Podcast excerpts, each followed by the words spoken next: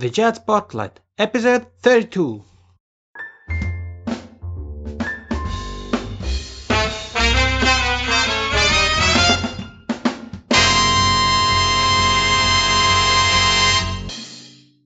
Hey everybody, what's up? Yanni Lunga here, and welcome to the 32nd episode of the Jazz Spotlight podcast.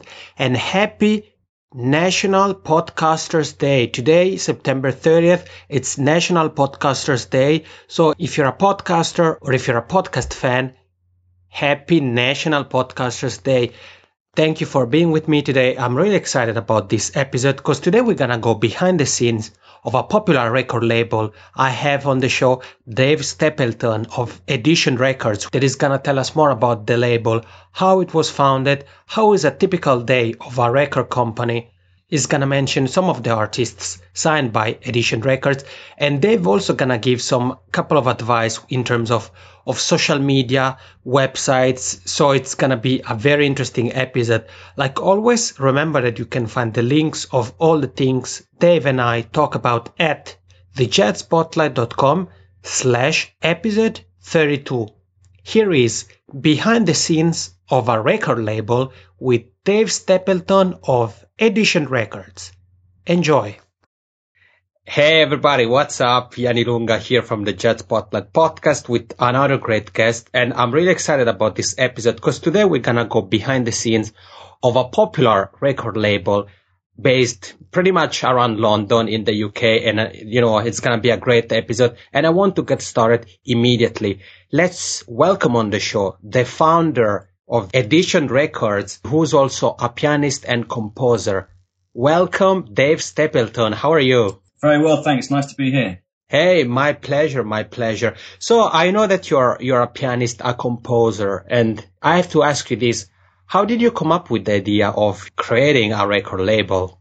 Um, I suppose it it started when I left the music conservatoire in, in Cardiff, and I I suppose I, I was looking for someone or kind of an outlet for my music, and um, I started this very small little label with no real big intentions with a friend of mine who was who was a singer songwriter, and we just kind of started putting out some little music with no distribution, with no real idea about how to run a label. Just we just wanted to kind of release some music, and that was back in 2003. Um, that label grew a little bit, but I decided in 2008 to close that label down. It wasn't working. I wanted to start fresh to do a, a mm-hmm. jazz label and so I started Edition in 2008, again to release my music, but also to look to other musicians, to my friends who were also in the same position, you know, wanting to get music out there, but, but not having a really an outlet for it. And I, I, I suppose I developed a little bit of an instinct for, for record labels and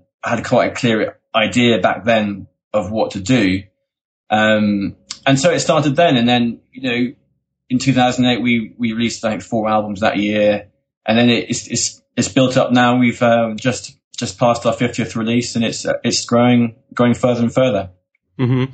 And today, like you me- you just mentioned, you passed your 50th release. Your, your roster it's growing as well. You have artists like Tim Garland, Phronesis, some Finnish artists as well. Finland represent like Verneri Pohjola, Aleksi Tuomarila how you know how do you look for artists? Because today there are obviously you know with the internet there are so many platforms. What what is the way you look for artists to add to your roster? Um half the time it's like people i know already. So because mm-hmm. obviously i'm working with these people and i want to i want to get on with them and i want to be able to see that we can we can work together.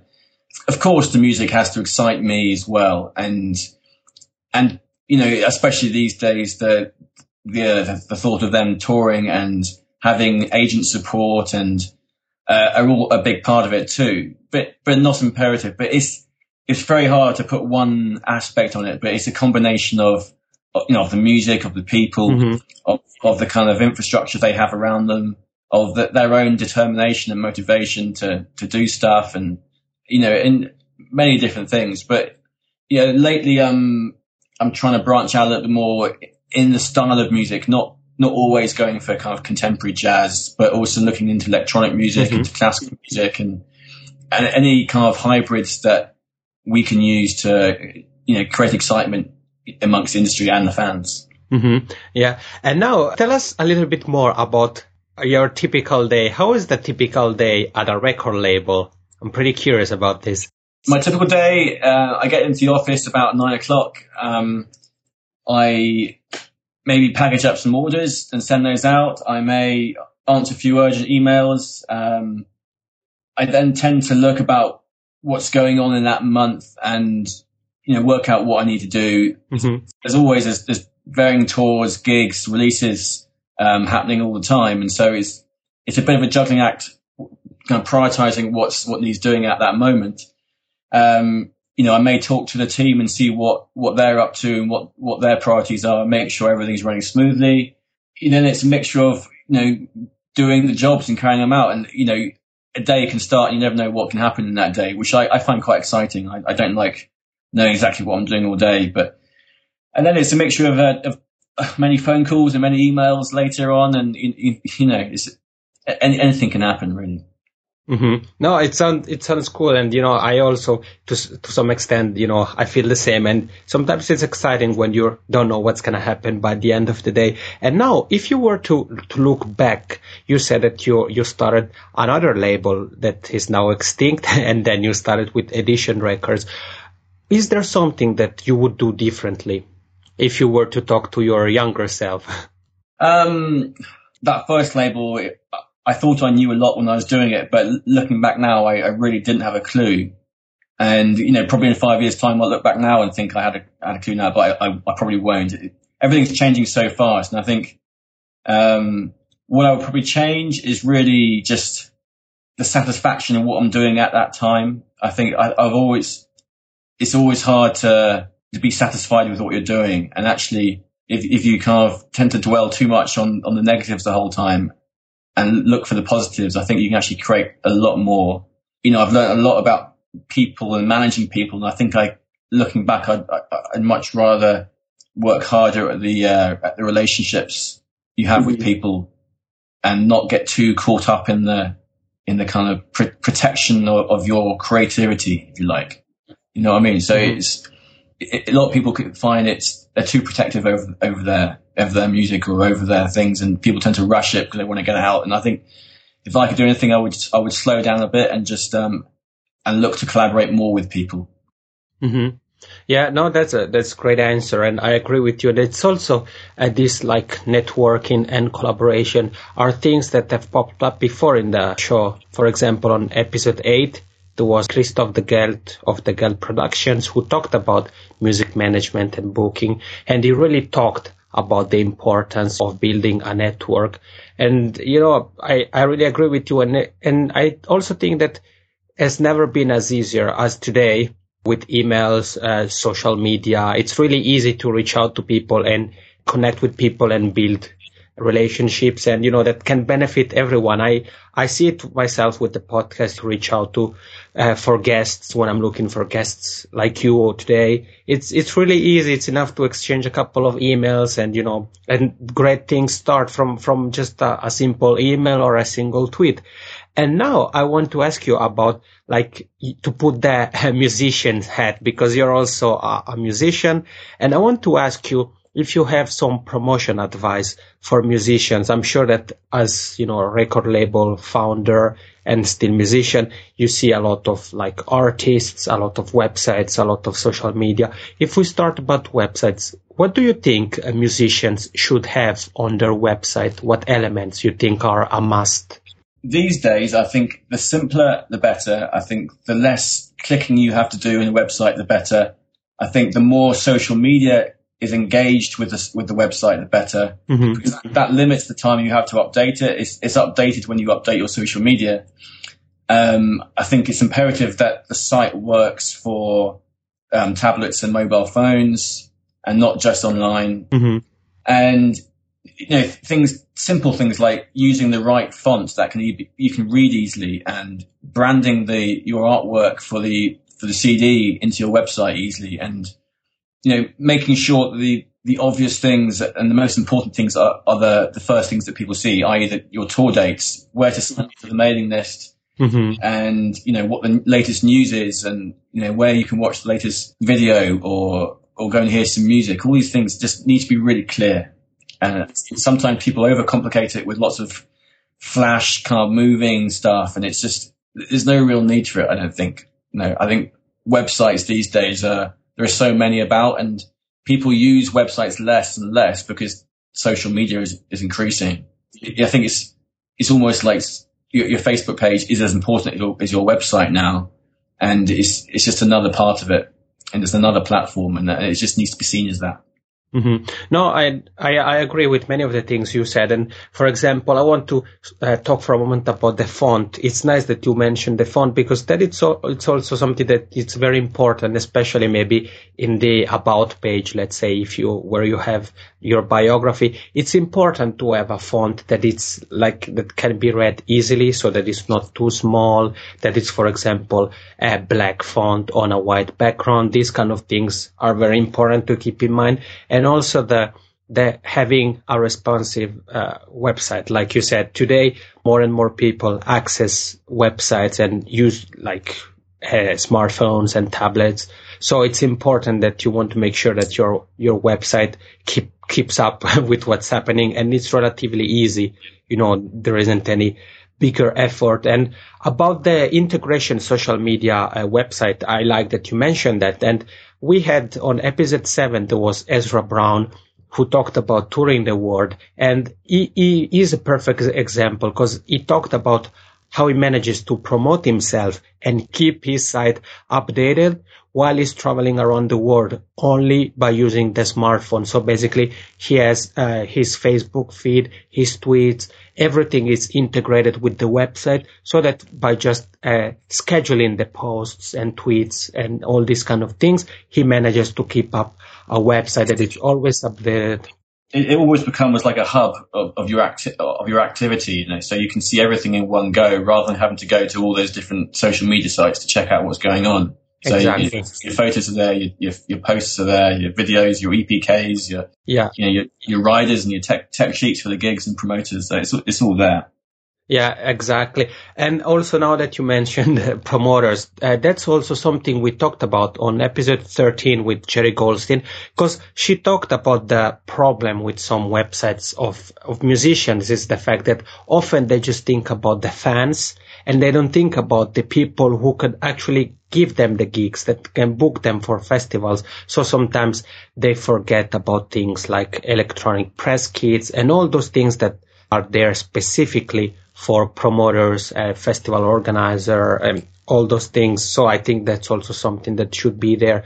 And going back to social media, like I really like this example of Ezra Brown about the integration. But however, I think that when it comes to online presence, we should keep in mind what Bobby Owsinski said in episode two, where we talked about uh, effective online promotion, because he made the example of of MySpace, and that's a perfect example of why social media are very important, but still you should focus on your website. Because he made he made the example of MySpace that when was acquired by different uh, ownership, they basically restarted the whole system. What and what that meant is that people that had had uh, thousands of followers started from scratch, from zero, and there was no way to get those followers back. But if one has a website and, like you mentioned, the uh, the newsletter, email list, that's the the best way to you know to keep a following all the contact information to the followers. That's probably the best way, so that you know that if something happens to your Facebook page or you get you get banned from Twitter or whatever, you will still have access to all the the people that have, are are interested in in your music and in what you do definitely. And in terms of of social media, how how do you think is the it's a good way to promote uh, you know one's music? Because I see it a lot. Uh, for example, with the Jazz Spotlight, when there are artists that are basically sending the same tweet copy pasted to hundreds of Twitter uh, Twitter uh, users, publication festivals without really engaging. And to me, that's really a wrong way to do it. How do you think it's a it's a good way for you personally? Um, I think it's different for a label and for an artist. But as a label point of view, we're we're trying to engage with people, and engagement is the big word here. You know, Mhm. the number of likes is is not the relevant thing because it's the, it's you know, it, it means nothing. You can go and buy hundred thousand likes, you know, on the, online if you wanted to, but it's the engagement and the reach that is important.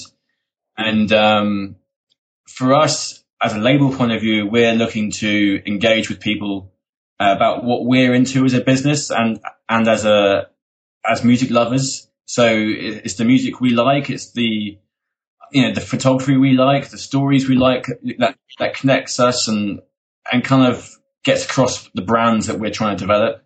Um, so it provides on one hand the kind of the kind of uh, the, the shape of what we're into and and and the brand. Secondly, it's about providing information. So when when tour dates, uh, what dates they are, and when release dates, um, uh, uh, you know, are put out there and things, and that kind of core, core information that fans and in- industry need to know about.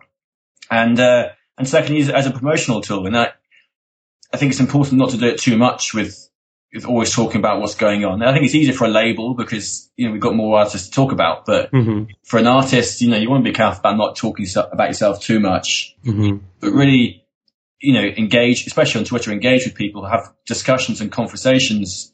And it's a much better way of, of building audiences rather than always saying, oh, our next gig is on this day. And, you know, it, it never really works like that. Engagement is what is the way, interaction. Yeah, no, it's it's perfect. It's I totally agree. And for me, I always makes the example of of walking down the street and meeting a stranger because sometimes I think that people forget that Twitter, like you know, you are uh, contacting someone that maybe doesn't know anything about you, and basically you're you're just har- harshing in and say, hey, this is my my music, buy my music, and you know, people are like, okay, excuse me, who are you? Kind of, how did you find out about me? So I think that I agree with you that it's important to find a balance between talking about oneself and about others. So you, you, you know, you would never walk into a, into a bar or a pub in England and just, and straight away start talking about yourself. You would Exactly.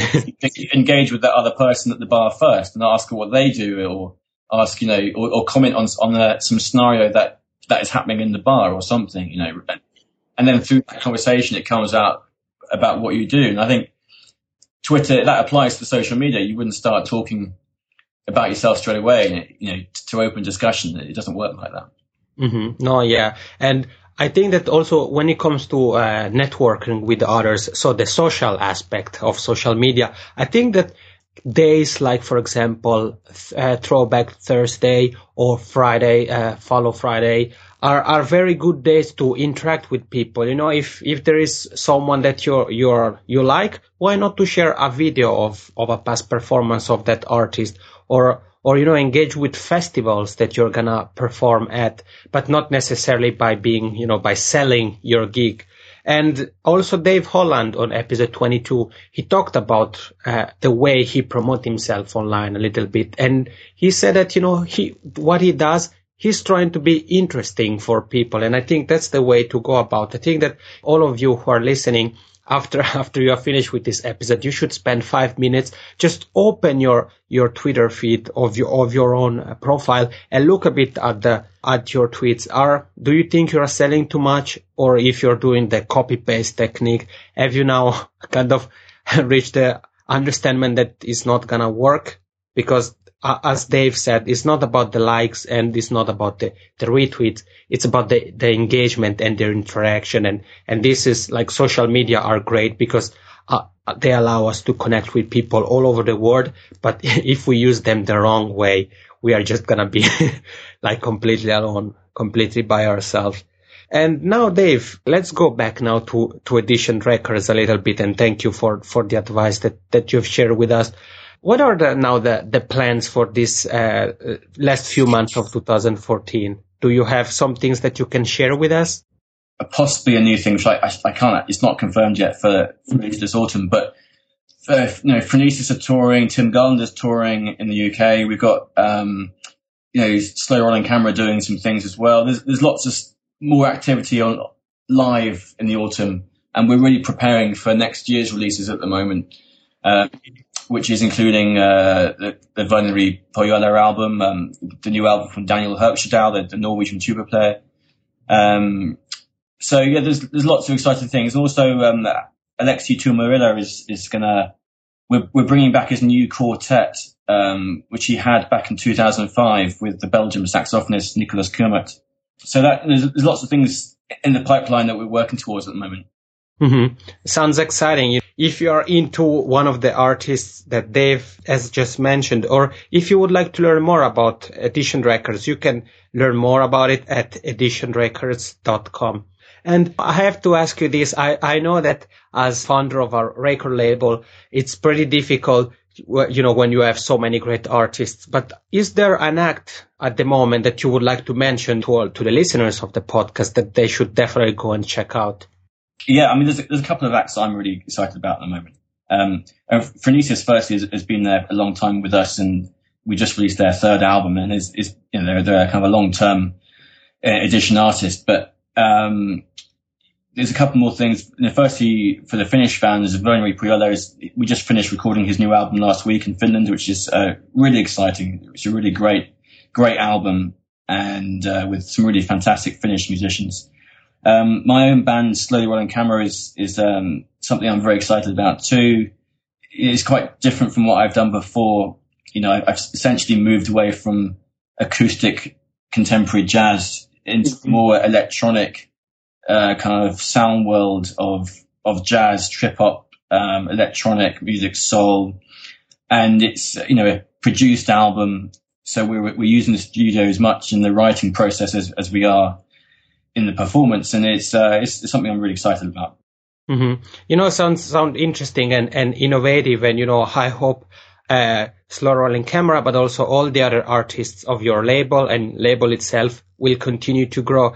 And if people would like to learn more about yourself, where they can find you online?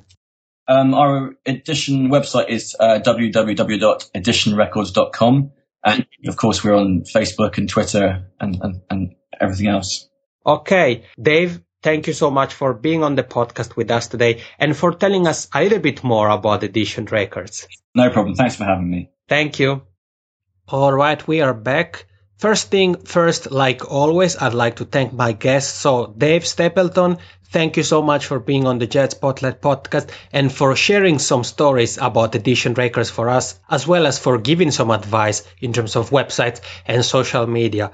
Like I said in the beginning, today, September 30th, it's National Podcasters Day. So, I'd like to Thank you, thank you, thank you for supporting the Jazz Spotlight podcast. I've seen that some people have left reviews on iTunes and Stitcher. I see some activity on SoundCloud as well. So I'd like to thank you very much. And if you haven't yet, if you have been with me for weeks, but you haven't yet, I'd like to ask you for a minute of your time, head over to thejazzspotlight.com slash show. You'll be redirected to the iTunes page of the podcast and please take a minute of your time to help the podcast to leave ratings and review. I'd really appreciate that.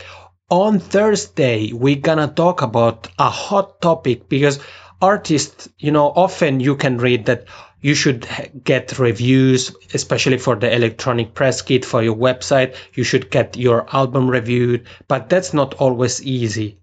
I think that most of you who are musicians would like to get their album reviewed. And guess what? On Thursday, we're going to talk about what to pitch for a review with someone that writes reviews quite often.